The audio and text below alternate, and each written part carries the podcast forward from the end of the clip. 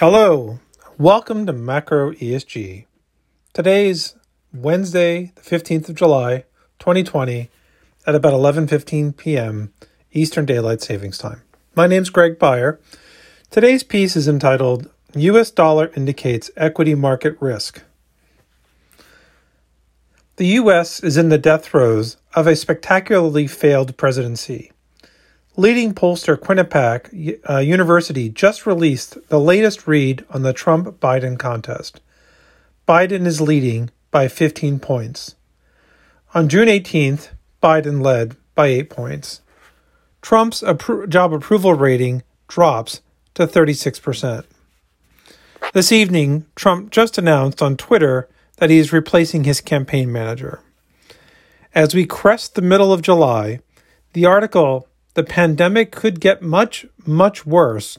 We must act now with the byline a comprehensive shutdown may be required in much of the country appeared in yesterday's New York Times by John Barry, author of The Great Influenza, the story of the deadliest pandemic in history. He makes the case that the U.S. is on the verge of a dangerous winter when everyone is cooped up inside their homes again as the virus rages out of control in large parts of the country. Paul Krugman's recent op eds on the pandemic are read worthy too. No other developed country would have the economy open, much less schools, with the infection rates, death rates, and test positivity rates that parts of the U.S. are recording right now. In 2008, George W. Bush flattened the U.S. and the global economy as he went into the election and lost to Obama. In 2012, right before the election, Romney lost when Superstorm Sandy knocked out New York, and Obama won the endorsement of Republican Governor Chris Christie in New Jersey in the final stretch before voters went to the polling booths. What is the investment opportunity? Watch the US dollar.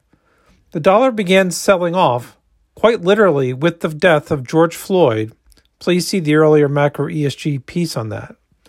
The continued weakness in the USD appears to be less tied to risk off dollars and risk on equities than it is to people getting out of the US altogether and could presage a substantial move lower in equities. Moreover, with the Treasury market dead, as in not a real market anymore, USD is the only meaningful market for a policy signal. If the S&P 500 and the Nasdaq sell off and the dollar doesn't rally, or if it only rallies a touch and then resumes selling off, get flat US equity exposure specifically and then reduce the risk of markets that trade with the US. Thank you very much for joining me. It's a short note today. I wish you a safe and good day. Bye bye.